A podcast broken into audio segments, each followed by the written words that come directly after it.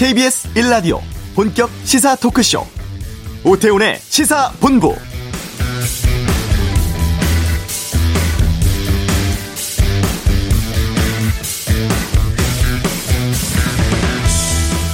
(2021년 1월 1일) 새해 첫날 맞았습니다. 청취자 여러분들 새해 복 많이 받으시고요. 새해를 맞았습니다만 모두가 코로나19로 인해 힘든 시기 보내고 있습니다. 그리고 올해도 감염 걱정 이로 인해 발생하는 모든 어려움 계속될 수밖에 없습니다. 그럼에도 이겨내야죠. 이 위기 상황이 모두의 노력으로 올해 안에 끝낼 수 있기를 바랍니다. 2021년 올해가 하얀 소띠의 해 신축년이라고 합니다. 부지런하고 성실한 동물이 손대요. 우직한 이미지 주면서 우리 삶을 도와주는 역할 생각납니다. 소의 해 잃어버렸던 우리의 평범한 일상도 되찾고 또 마스크 없이도 거리를 거닐 수 있는 그런 날 올해가 됐으면 좋겠고요. 올 한 해 청취자 여러분들 모두 건강과 행복이 가득한 한 해 보내시길 바랍니다. 잠시 후 1부에서는 새해를 맞아서 코로나19와 함께한 2020년, 이겨나갈 2021년, 이런 주제로 특집 방송 준비를 했습니다. 현재 코로나 상황 살펴보고 극복 가능할지 전망해보는 시간 갖도록 하겠습니다. 2부에서는 2021년 신혼부부를 부탁해 이런 제목으로 살펴보겠습니다. 시사본부 지금 시작합니다.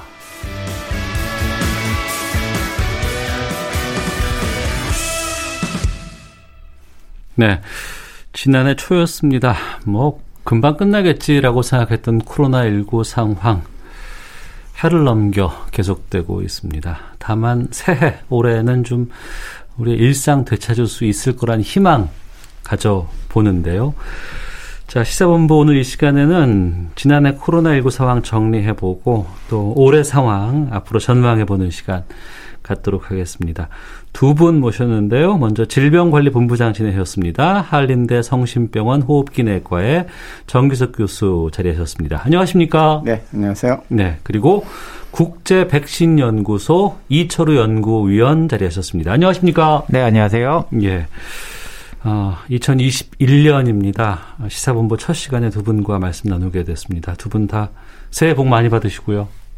새해 복 많이 받으세요. 예. 건강하십시오. 예, 건강해야 됩니다.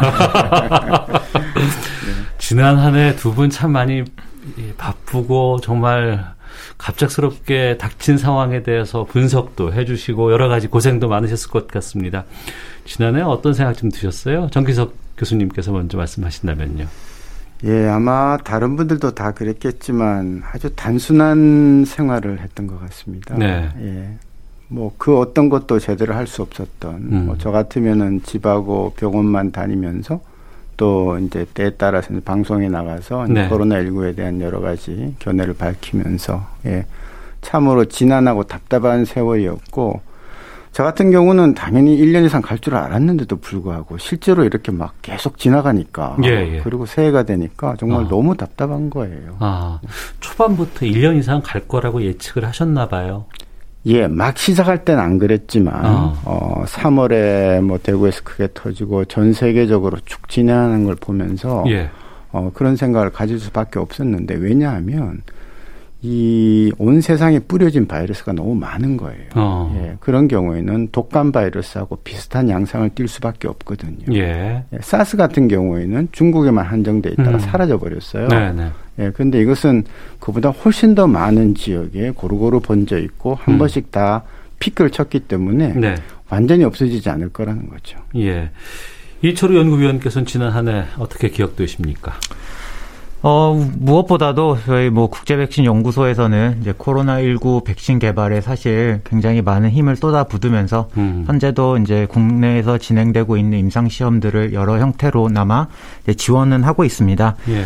아무래도 백신 임상 시험을 지원하다 보니까 좀 걱정이 좀 많았던 하나인 것 같습니다. 음. 첫 번째로는 뭐 개인적으로 봤을 때는 내가 먼저 걸리지 않을까. 아. 뭐 크게 봤을 때는 이제 사회적으로 이게 좀 그게 번지지 않을까. 네. 1차 유행, 뭐 2차 유행 이런 것처럼. 그리고 이제 백신 개발 입장에서 봤을 때는 굉장히 공격적인 이제 어떤 시간표를 가지고 진행을 하다 보니 정말 이렇게 개발할 수 있을까? 음. 개발이 잘 될까? 뭐 이런 식으로 좀 초반에는 걱정이 많았고 다행히도 한 해를 마무리하는 그 10월, 11월 이때쯤에는 그나마 희망적인 어떤 개발 소식들이 들려와서 이제 또 다른 형태의 걱정. 을 시작하는 한 해인 것 같습니다. 또 다른 형태의 걱정이라고 하면 어떤 건가요? 어, 뭐, 백신 개발이 됐다고 해서 끝나는 것이 아니라 결국에는 음. 접종까지 이루어지려면 또 여러 단계가 있기 때문에 네. 그런 부분에 대한 뭐 준비라든지 뭐 어떤 부분에서 또 잘 이루어지지 않는다면 어떻게 해야 될지 뭐 이런 부분에 대한 걱정들이라고 할 수 있겠습니다. 예. 이철우 연구위원께서 몸담고 있는 국제 백신 연구소 청취자분들이 좀 낯설 수 있습니다. 어떤 곳인지를 좀 소개해 주세요. 국내 본부를 둔 최초의 국제기구입니다. 음. 1997년도에 설립되어서 현재 36개국의 이제 회원국이 가입되어 있는 국제기구이고 예. 오로지 백신 개발을 위해 존재하는 최초의 국제기구이기도 합니다. 음. 그래서 단순히 백신 개발뿐만이 아니라 네. 개발도상국에서의 뭐 백신의 보급, 활용 그리고 뭐 역학적인 연구, 백신과 관련된 뭐 포괄적인 이제 공중보건학적 연구를 담당하는 국제기구입니다. 네.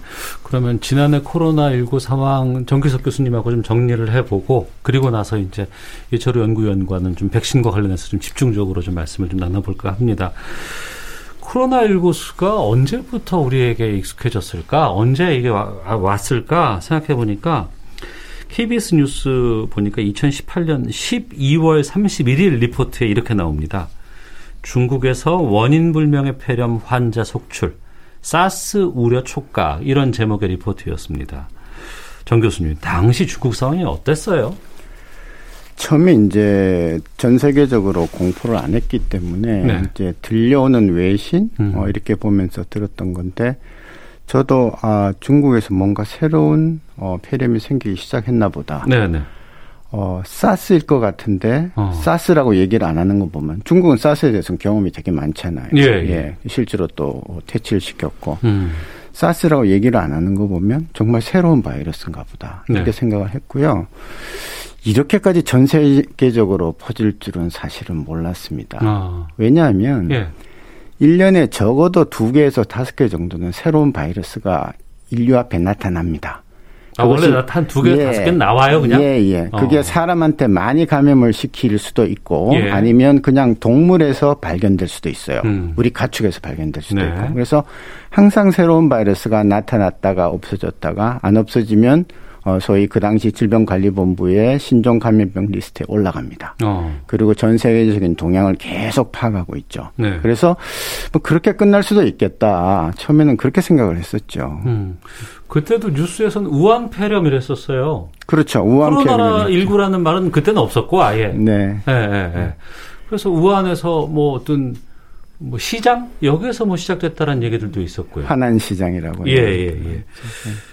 그러면 이게 신종 코로나 바이러스로 밝혀진 건 언제쯤부터였습니까? 그러면은 의학적으로라든가 아니면 학, 술적으로 봤을 때? 예, 지금 12월 30일 날 그 소식이 들려왔고 예. 1월 20날 우리가 이제 그 환자를 발견하지 않았습니까? 예, 예, 이제 그 사이에 코로나라는 정보를 일단 한국에서는 알게 됐습니다. 음. 이게 코로나 계열의 바이러스인데 네.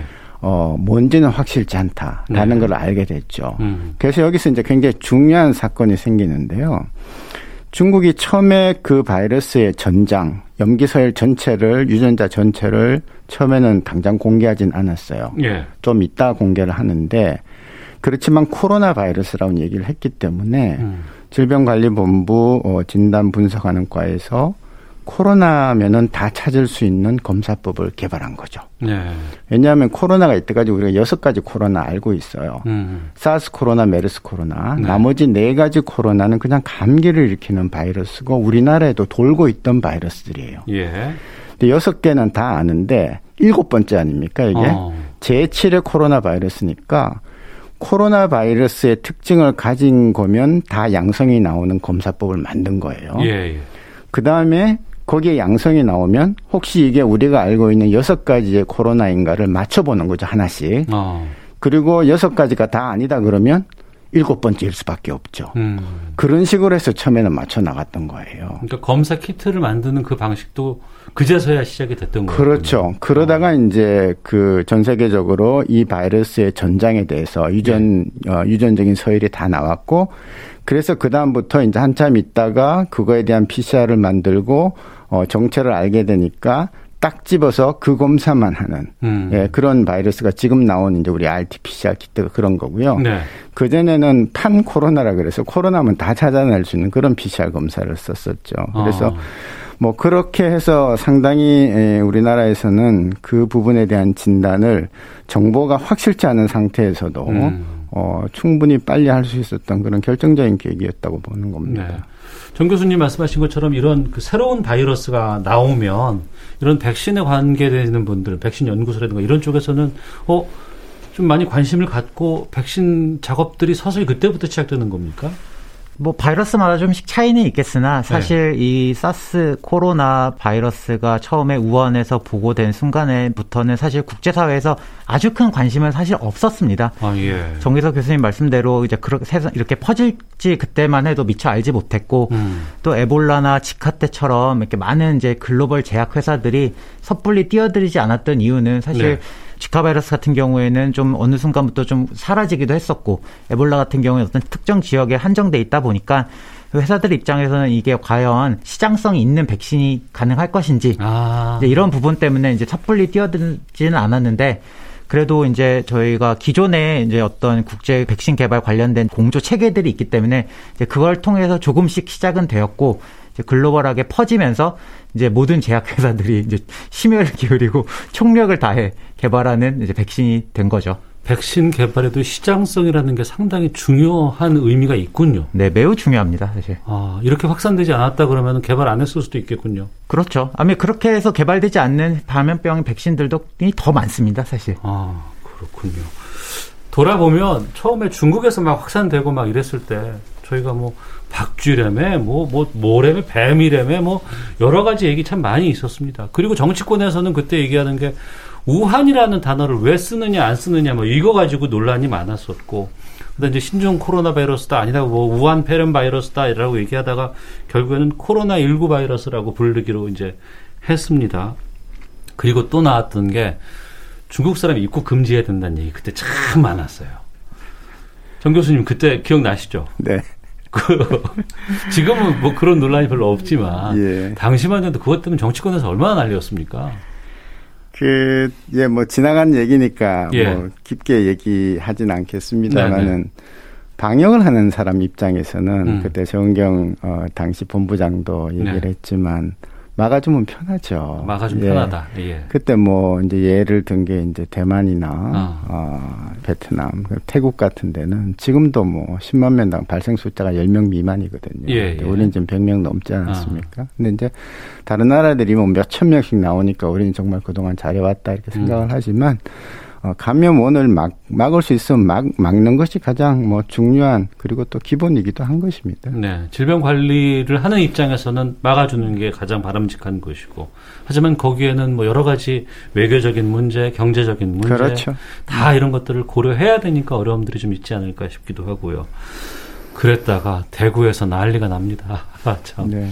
신천지 발 이런 1차 유행이 시작됐고 당시에 900명까지 갔잖아요. 확진자가. 그렇죠. 음. 그래도 저희도 그때 대구에 집중해서 인터뷰를 좀 많이 했던 것 같아요. 음. 그랬는데 그게 어떻게 하든 잘 잡혔습니다. 그 상황은 어떻게 보세요?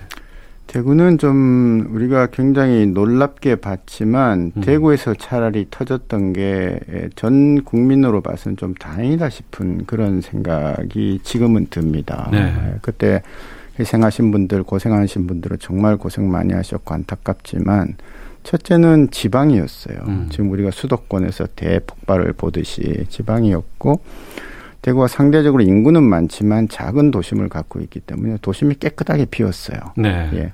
그리고 뭐 다 아시다시피 이제 신천지라는 그 하나의 큰 그 감염 원이 있었습니다. 음. 예. 그래서 거기를 들어가서 철저히 어 색출을 하고 네. 예, 다 검사를 하고 그다음에 사람들은 일제히 움직이지 않고 음. 방역의 가장 기본이 되는 걸 했죠. 그리고 이제 질병관리본부가 그 당시에 실력 발휘를 해서 접촉자 다 찾아내고 격리하고 병실 보내고 이제 이렇게 하면서 어 대량으로 터졌지만 정리도 사실은 빨리 된 셈입니다. 네. 네 그리고 그때 예, 우리한테 많은 걸 가르쳐 줬습니다. 음. 예, 생전 처음 보는 병이니까 아무도 네. 몰라요. 어떤 전문가도 몰랐던 거를 이제 겪으면서 아, 이거는 이렇게 해야 되는구나. 음. 병실 부족은 이렇게 이런 일이 생기는구나. 뭐가 필요하구나. 앞으로 환자 추적은 어떻게 해야 되겠구나. 이런 모든 걸 사실은 노하우를 알게 됐고 네. 교훈서가 나온 거죠. 어. 예. 그래서 이제 그걸 가지고 그 다음에 이제 응용을 해서 뭐 다 아, 같이 적용을 해 나가고 할 수 있는 그런 계기가 됐기 때문에 저는 어, 대구에서 빨리 그렇게 한번 터져줬던 것이 국민들의 경각심을 높이는 데는 굉장히 큰 도움이 됐다. 예, 그렇게 보고 있습니다. 그랬네요. 돌아보니까 당시만 해도 그랬습니다. 외신에서도 중국에서 시작이 됐고 중국에서 엄청나게 확진자가 많이 나오고 그 다음에 우리나라였잖아요. 근데 그 이후에 보니까 뭐 미국, 인도, 유럽발 해서 우리나라 수인이가 2위까지 올라가다가 계속해서 밑으로 쭉 떨어지고 다른 유럽의 유수의 나라들과 미국이 뭐 가장 위로 우뚝 서고 막 이런 상황이 나왔습니다. 이때부터 이제 백신 같은 거 뭐 만들어야겠다라는 얘기들도 많이 좀 하는 것 같은데 가장 먼저 이 코로나19 관련된 백신을 개발한 곳은 어디였었어요? 그 당시로 돌아보면. 어, 뭐, 물론, 뭐, 중국이나 러시아에서 먼저 자국민을 대상, 특히 군인들을 대상으로 뭐, 백신을 허용한 사례는 있지만, 어. 일반적으로 이제 서방 국가에서 최초로 백신 긴급 사용 승인을 받은 회사는 이제 파이저, 바이온텍 네. 회사의 이제 mRNA 백신이 최초였고 음. 그 뒤를 이어서 이제 모더나 백신 두 번째로 미국에서 승인을 받은 것으로 알고 있습니다. 네, 영국에서 화이자 백신이 가장 먼저 접종이 시작이 됐습니다. 그리고 이제 미국으로 이제 이어졌고 이럴 때 우리나라가 좀 백신 개발을 했었으면 참 좋겠다라는 생각 좀 들었거든요. 어 그러면 돈도 많이 벌고 우리는 정말 좀 다른 나라 힘들다고 해도 우리는 K 방역에다가 백신까지 갖고 있으면 참 좋겠다 이런 기대도 했었는데 우리 백신 개발하는 이런 수준이라든가 환경은 어떻게 보세요? 뭐 글로벌 현재 앞서 있는 개발 회사들에 비하면 이제 국내 제약 회사들의 임상 시험은 상대적으로 뒤처져 있는 것은 맞습니다. 네. 이미 뭐 삼상 또는 중간 결과를 발표한 회사들이 있는 반면에 이제 국내에서의 이제 제약 회사들은 어 대부분 일상 또는 뭐 1, 2상 정도 지금 현재 위치에 있어서 상대적으로 뒤처져 있는 것은 맞습니다. 어쩌면 이러한 차이들은 뭐 크게 보면은 기존의 어떤 그 플랫폼을 형성하기 위해 이제 그런 제약회사들이나 각 국가에서 투자한 비용이 정말 어마어마했고 음. 두 번째로는 미국이나 유럽 이런 굉장히 상황이 좀 5, 6월 달에 안 좋은 그 국가들 위주로 정말 어 전폭적인 지지 그리고 뭐 대량 성구매 이런 식으로 해서 굉장히 빠르게 백신 개발하기 위해서 이제 금전적으로나 어, 상황 여건을 굉장히 조성해 주기도 했었고 그리고 무엇보다도 국내에서의 환자 확진자 숫자가 많지 않다 보니까 국내에서는 사실 임상시험 3상을 수행하기는 굉장히 어려운 환경입니다. 어. 이제 그런 반면에 미국이나 영국에서는 유럽에서는 워낙 환자가 많이 생겨가고 있으니까 상대적으로 임상시험 기간을 단축시키면서 백신 개발을 할 수 있었던 거죠 역설적으로. 아, 실험 집단이 어느 정도의 규모냐도 백신 개발에 상당한 차이를 보일 수 있겠군요. 네 맞습니다. 사실 그 기간을 정말 줄일 수 있는 방법은 어. 발생이 많은 곳에서 임상시험을 하는 것인데 유럽, 미국, 뭐 남미 이런 곳에서 정말 확진자 숫자가 너무 발생이 많이 되면서 음. 사실 백신 개발 입장에서 봤을 때는 개발 기간을 굉장히 단축시켰다고 볼 수 있습니다. 정 교수님, 그래서 좀 질문 드려야 될 것 같은데 우리가 1차 대구 쪽에서 확산이 있었고 이태원 클럽발이 좀 있었습니다. 그다 막았어요. 근데 3차 지금 발은 상당히 지금 확산이 되고 있고 좀 천명대를 오르내리고 있는 상황 12월 같은 경우에 정말 혼란스러웠습니다. 지난해 12월 같은 경우에는 이렇게 유행이 우리가 잘 막았다고 했습니다만 지난해 말에 커졌던 이유는 어떻게 보세요? 몇 가지 요인이 있는데요. 네. 어, 이제 첫째, 두째 이태원 또 혹은 그 다음에 있었던 수도권에서는 어떤 특정 집단이 있었죠. 예. 거기를 들어가서 샅샅이 조사하고 네. 그 주변을 다 정리를 하면 음. 어느 정도 가라앉힐 수가 있었고요. 한 명의 확진자도 찾는다 그랬습니다. 그때. 그렇죠. 예, 예.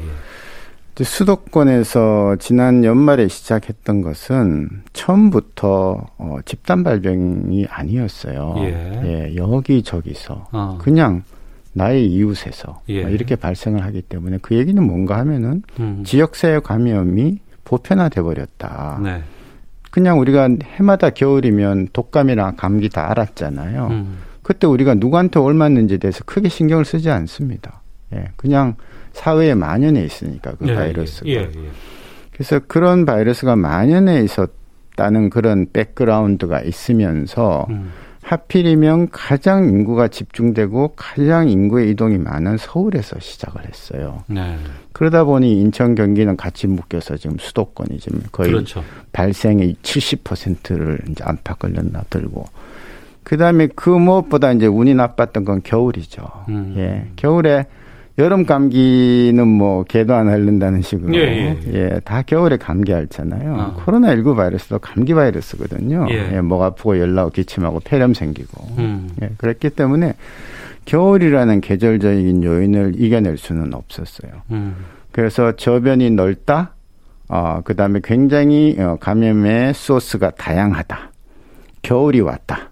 예. 그 다음에 또 하나 꼽자면 국민들이 이제 자신이 좀 생긴 거예요. 네. 한 번, 두 번, 세 번. 우린 이제. 잘해. 우린 네. 괜찮아. 다른 네. 나라랑 달라. 네. 그랬었죠. 조금만 좋으면 잘 예, 예. 되니까. 예. 그래서 좀 풀어졌죠. 아. 예. 그래서 그때 서울에서 굉장히 다급해가지고 마스크 음. 착용을 의무화시키고 그랬습니다. 예. 실내에서도. 그랬는데도 많은 사람들이 제가 이제 그런 실내에 들어가 보면 마스크를 안 쓴 사람이 훨씬 더 많았었어요. 실내에서도. 실제로. 예. 어. 그래서 그런 것들이 이제 고루고루 합쳐지면서 어 이번 어 지난 겨울에 파동이 지금 계속 가고 있다 그렇게 보는 거죠. 음.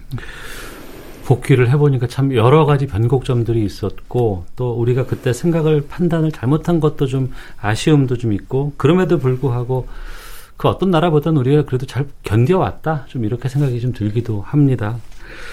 자 지금 여러분께서는 KBS 제일 라디오 오태훈의 시사본부 함께하고 계십니다.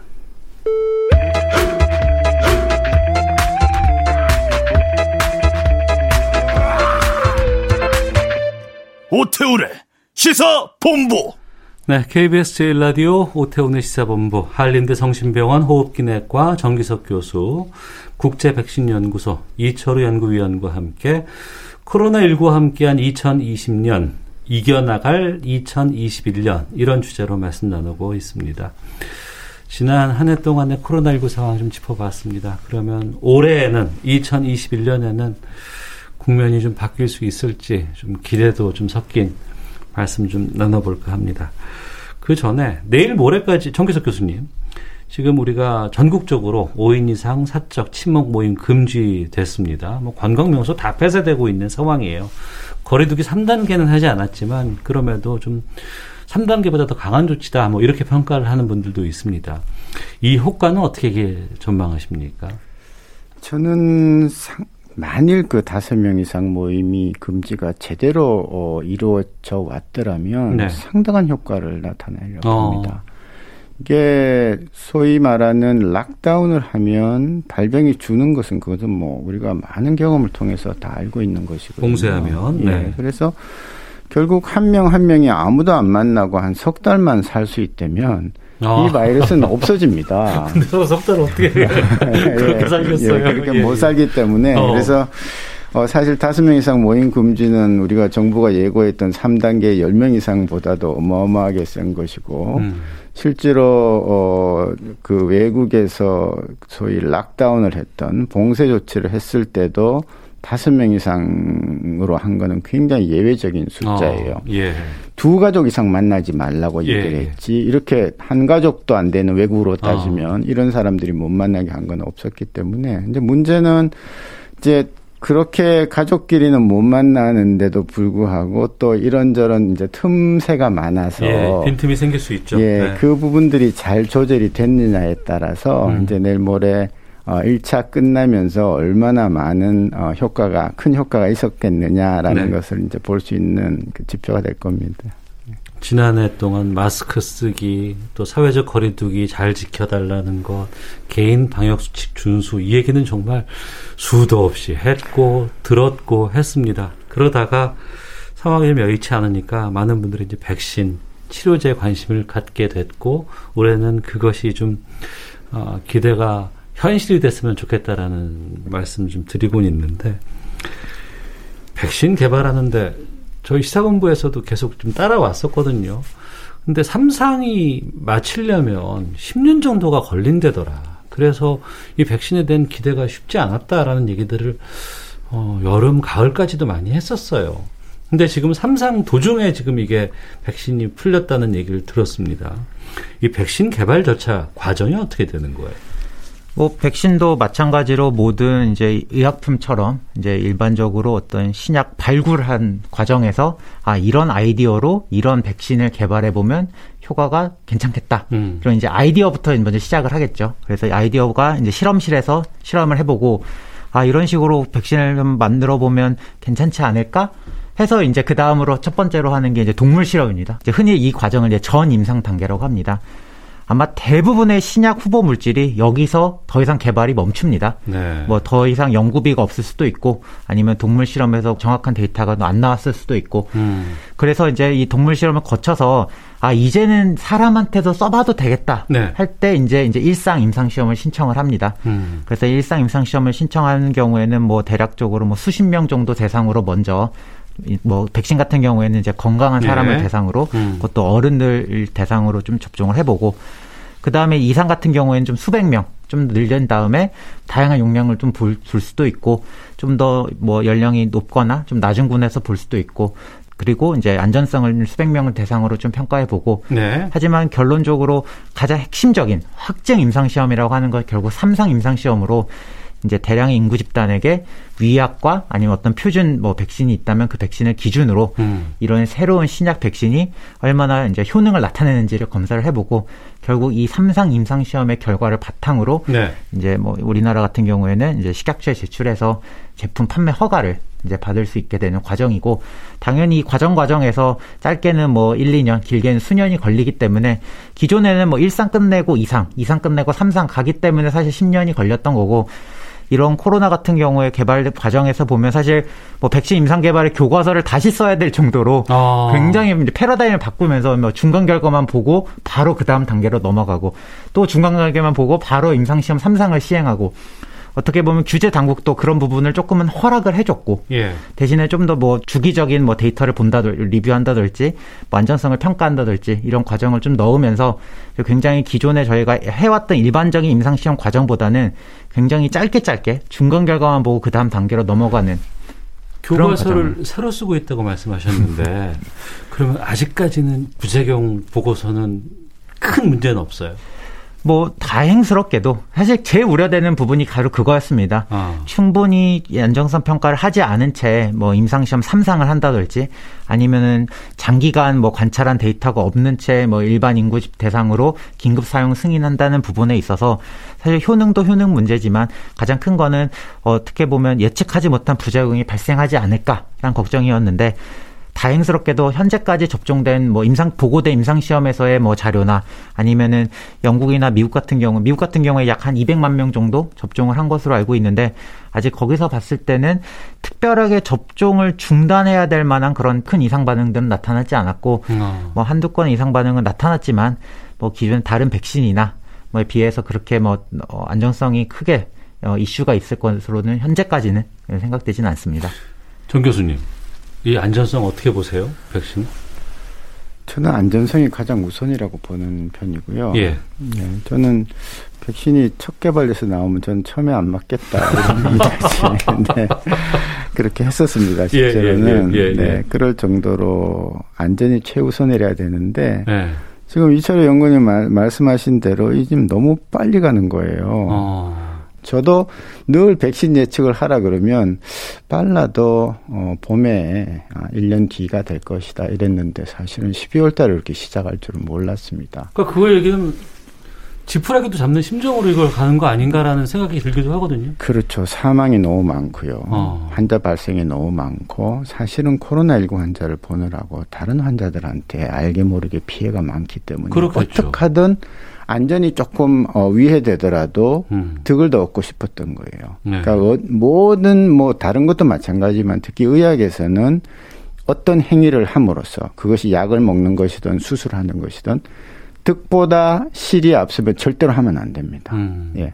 득도 아주 확실한 득이 있어야 하는 거거든요. 네, 네. 그래서 이제 그 나라는 급하니까 이제 그렇게 시작을 했고 우리나라는 지금 단기적으로는 괜찮아 보여요. 지금 나오는 음. 백신들이. 그러나 네. 저는 한 두세 달 정도 맞고 나서야 한 두세 달 정도 한 중기까지는 봐야 되는 거고요. 그러니까 먼저 시작한 나라들의 상황들을 좀 우리가 지켜보고. 그렇죠. 그리고 아. 원칙은 1년은 봐야 됩니다. 예. 1년은 봐야 도대체 항체가 언제 형성돼서 언제 끝나는 건지 부작용은 정말 없는 건지 이런 것들 다 봐야 하는데 예. 그걸 안 보고 이제 급하게 시작은 했고 어. 다행스럽게도 상당히 지금까지 나오는 바로는 상당히 안전성이 높은 거예요. 예, 예. 그래서 아 이게 우리도 어, 적당한 때에 이 전 국민 접종이 완료가 돼야 되겠다. 안 음. 그러면 음. 지금 뭐 백신 여권 얘기가 나오는데 까딱 잘못하면 우리나라면 고립될 수도 있겠다라는 그런 생각이 들 정도인데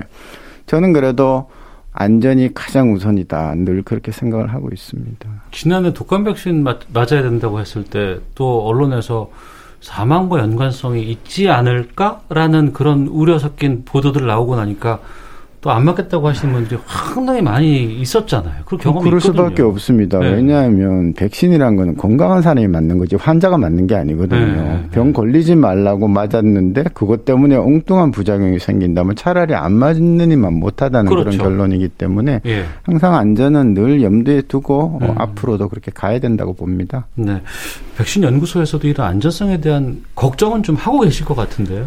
물론 당연히 하고 있습니다. 뭐 첫 번째 백신이 막 개발되는 작년 뭐 5, 6월 정도에는 결국에는 이 백신 접종 때문에 오히려 음. 역설적으로 이게 이제 항체 의존성 이제 감염이 촉진된다는 표현을 쓰는데 백신이 유도된 항체가 우리 몸을 감염으로부터 보호해줘야 하는데 오히려 감염을 촉진시키는 아주 아. 반대 현상이 일어나는 부분들을 사실 전 세계적으로 굉장히 걱정했습니다. 예. 괜히 백신 맞아서 그 다음번 코로나에 훨씬 더 중증으로 감염되면 어떨까. 아. 근데 뭐 아직까지로 보면 이제 그런 부분에 대한 이제 우려는 초반보다는 많이 줄어든 건 사실인데 그래도 여전히 뭐 미국이나 영국에서 가끔씩 나 보고되는 뭐 아나필라식스라든지 아니면 암염 마비라든지 이런 것들이 아 이게 굉장히 뭐 대상수가 많아지고 음. 옛날 예전에 뭐 알레르기 이력이 있던 사람들이 맞으면 어, 어떤 부작용이 생겨날지 이런 부분에 있어서는 굉장히 조금 뭐 좀 더 촉각을 곤두세우면서 미국과 영국 그리고 이제는 유럽의 데이터를 좀씩 어, 보면서 지켜보고 있는 상황입니다. 네. 우리도 이제 올 2월 3월쯤부터는 접종 시작된다는 계획들은 좀 나오고 있습니다. 근데 지금 나는 괜찮은데 우리 아이들이 학교를 못 가잖아요. 그래서 아이들 백신 맞추고 학교를 보내고 싶다라는 분들 참 많이 계시는데 아이들용 백신은 없다고 들었습니다. 이건 어떻게 되는 거예요? 그러니까 일반적으로 임상 시험을 한 대상 집단에서 백신을 사용을 공고하고 있습니다. 음. 당연히 이제 일상부터는 아까 말씀드렸다시피 건강한 성인들을 대상으로 하고 이상 삼상에서 연령군을 높일지 또는 낮출지 많이 결정을 하게 되는데 어, 코로나19에 관련된 이제 걸렸을 때 사망 위험이 높은 군은 결국 뭐 기저질환이 있거나 아주 고령의 이제 인구의 집단이기 때문에 네. 모든 제약회사들이 이제 고령 인구 집단으로 넘어간 겁니다. 음. 그러다 보니까 어 모더나나 뭐 파이자 이런 경우에 임상 시험도 대부분 이제 뭐 16세, 모더나 같은 경우는 뭐 19세 뭐 이런 식으로 그 이상의 이제 대상군을 임상 시험을 진행을 하였고 뒤늦게나마 10월 정도에 어 12에서 16세 정도를 임상 시험에 등록하기 시작했습니다. 네. 그래서 이제 그런 결과를 보고 좀 더 어린 연령으로 가서 또 임상 시험을 한다면 제가 봤을 땐 최소 지금으로부터 뭐 6개월 이상은 걸려야 좀 더 어린 어, 소아 연령 그리고 청소년 연령에서 접종이 가능하지 않을까 아. 예상을 해봅니다. 정교석 교수님, 올해도 뭐 백신 얘기 우리가 하고는 있습니다만 올해도 코로나 19로부터 자유로울 수는 없는 거 아니겠습니까?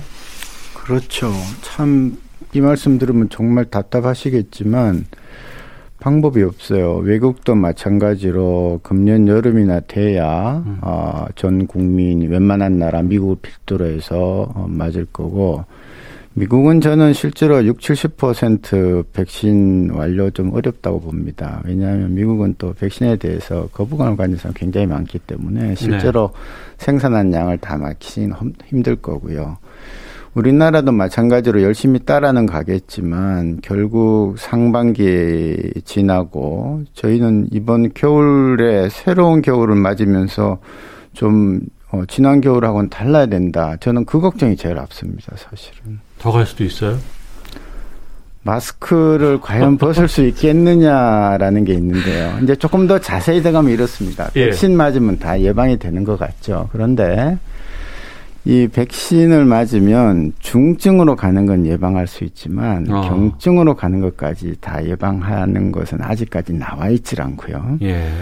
그다음에 내가 중증은 안 가지만 나는 바이러스를 가지고 있으면서 남한테 뿌릴 수는 있는 거예요. 음. 그럼 백신 맞은 사람과 가까이 있으면 저분은 전혀 감염이 없는 것 같지만 사실은 저 사람이 감염이 됐을 때 나한테 옮길 수가 있는 거예요. 아, 복균자로서의 전파는 가능한 거군요. 예, 초기에 이제 자기가 막 싸우는 아. 동안에는 백신을 맞았으니까 싸울 수는 있어요. 그러나 예. 처음 들어온 바이러스는 자기가 안 들어오게 할 수는 없으니까 음. 그 바이러스를 남한테 퍼뜨리는 과정에서는 나는 내가 마스크를 쓰고 있지 않으면 그 사람한테 받을 수밖에 없는 상황이거든요. 네. 그러니까 이 모든 상황들이 시간이 가면서 계속 정리가 돼야 되는 거예요. 물음이 음. 있으면 답이 있고 물음 있으면 답이 있고.